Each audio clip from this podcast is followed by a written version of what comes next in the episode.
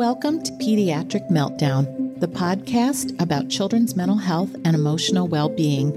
I'm Dr. Leah Gugino, a primary care pediatrician, and I created this podcast for the pediatric medical community and anyone who cares about children's behavioral health. Pediatric Meltdown offers thoughtful conversations featuring experts from the field. Learn practical strategies from the best and become a savvier clinician. Welcome back, listeners. This is episode, I can't believe it, drum roll. Episode number 52. It's been a year. I cannot believe it. Thank you so much for riding this ride with me. I appreciate all of you who have taken the time to listen. I hope it is something that you've enjoyed on a walk or, you know, exercising or driving a car. But I hope that this has been helpful information. It's certainly been helpful for me, and I wish I'd heard it 10 years ago, but hey, it's never too late.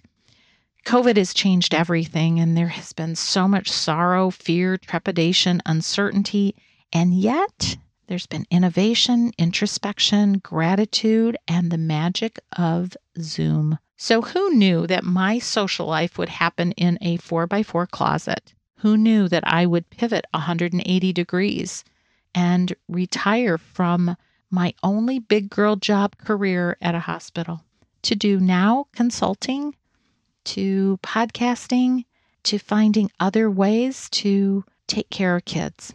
Who knew that I would meet and interview guests from all over the country and have listeners from all over the world?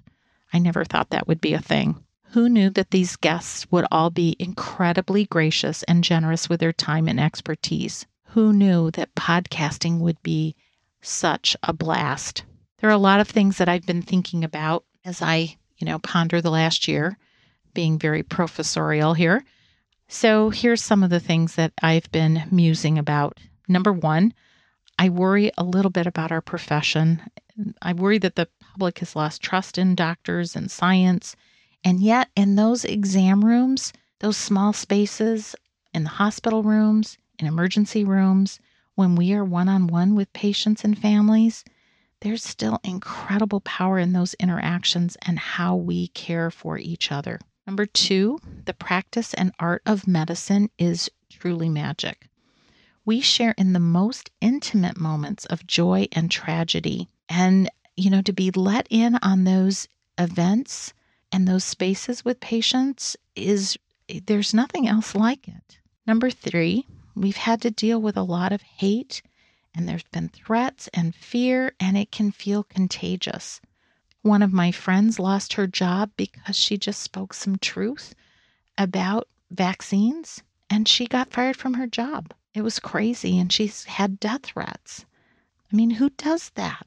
Many people that stand up voicing that we need vaccines because that's what keeps us healthy and that's how we get out of this COVID mess have been you know, on social media, they've just been attacked. It's it's almost unbelievable that that would happen. Number four, the antidote to that is steadfast courage and commitment to doing the right thing for the right reasons. So here's some messages I have to parents.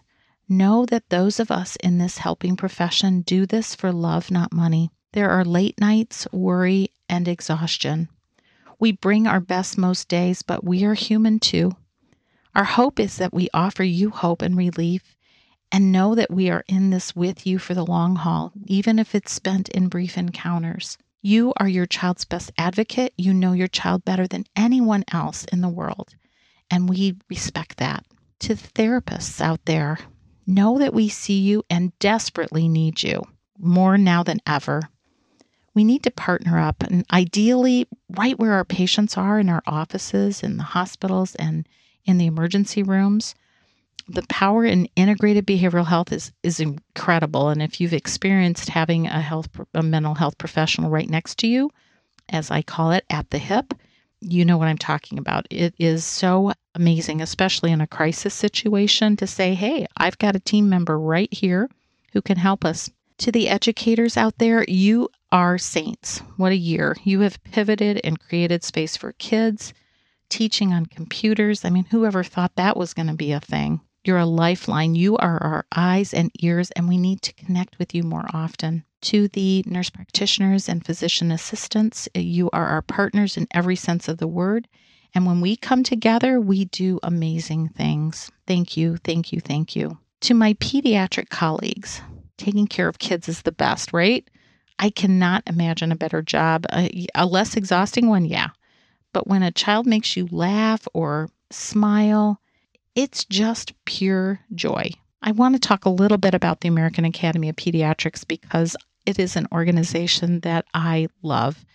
This podcast is not sponsored by the AAP, but I give shout outs whenever I can because this is an organization that represents 67,000 pediatricians. There is a tremendous amount of power in that voice. And we are in it because we care about kids. We push policy, we put educational information out there, and we are respected around the world for the work that we do.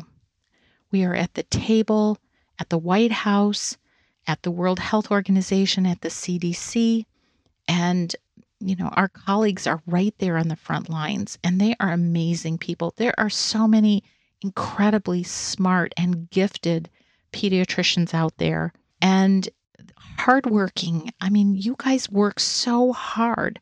There are those of you in rural communities where you are it for miles and miles, and you don't have a whole cadre of specialists to refer to. You do this by yourself. And I applaud you, and you're amazing that you do the work that you do. There are pediatricians that work in big health centers, in intensive care units that require crazy amounts of smartness that is well beyond what I know how to do. And there are thousands and thousands of us that work in clinics seeing kids doing, you know, well child visits, talking about constipation and depression and ear infections and all the things. And there is a place for all of us. There are all of the specialists out there and it has been a true gift to meet so many of you around the country. And I appreciate the time that you've given to talk with me about some of the work that you do because it is work that other people need to hear about. My gratitude to all of you who have ridden this journey with me for the past year. I want you to take care of yourselves. I want you to find space for just you, for just a little bit, to find some quiet, to find time to play, and this is stuff I have to do too. You know, I mean, it's one thing to say it, but to do it is hard. We're supposed to exercise, eat right, meditate, you know, have dates with our significant others, find time for our families, and then work and chart. And I have to say, of all the things that I miss, charting is not one of them. No surprise there. So, you know, again, find time to to take care of yourselves. And if you're struggling, you know, it's okay to not be okay, as they say. You know, see a therapist. And now, again, with virtual medicine and virtual therapy, it's not hard to do. You can have a session with a therapist, you know, in the comfort of your own home on your phone. And it it really can get you through some tough times. So if you need that, you know, please seek out help. And if you're really struggling and having some of those dark days, please tell someone. Please tell someone. There are people here to help, and we want you to be okay. It's hard because I think all of us, we think we're supposed to be smarter, better, you know, have no need for sleep, and then to not be moved by horrible events, and yet they affect us like they do everybody else. But I think doctors in particular, we're really bad at acknowledging when we're sad or scared. And, you know, we are. Those are real things. And, you know, we have to deal with, you know, stuff that happens with our kids and our spouses and our parents and in our communities. So, you know, again, I hope that you really take some time to think about what you need the most because then you can bring your best self to work, to your offices, to your clinics, to the hospital.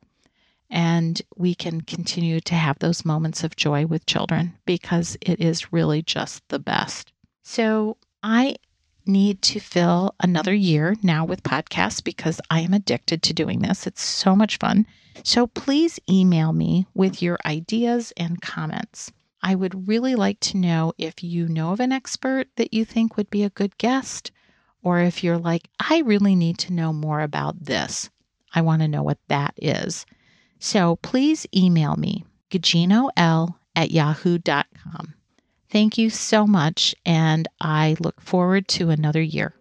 Take care. Thank you for listening to this episode of Pediatric Meltdown. In the words of Maya Angelou, do the best you can until you know better. Then, when you know better, do better. Let's do better together. This podcast was made possible by the team at Streamlined Podcasts.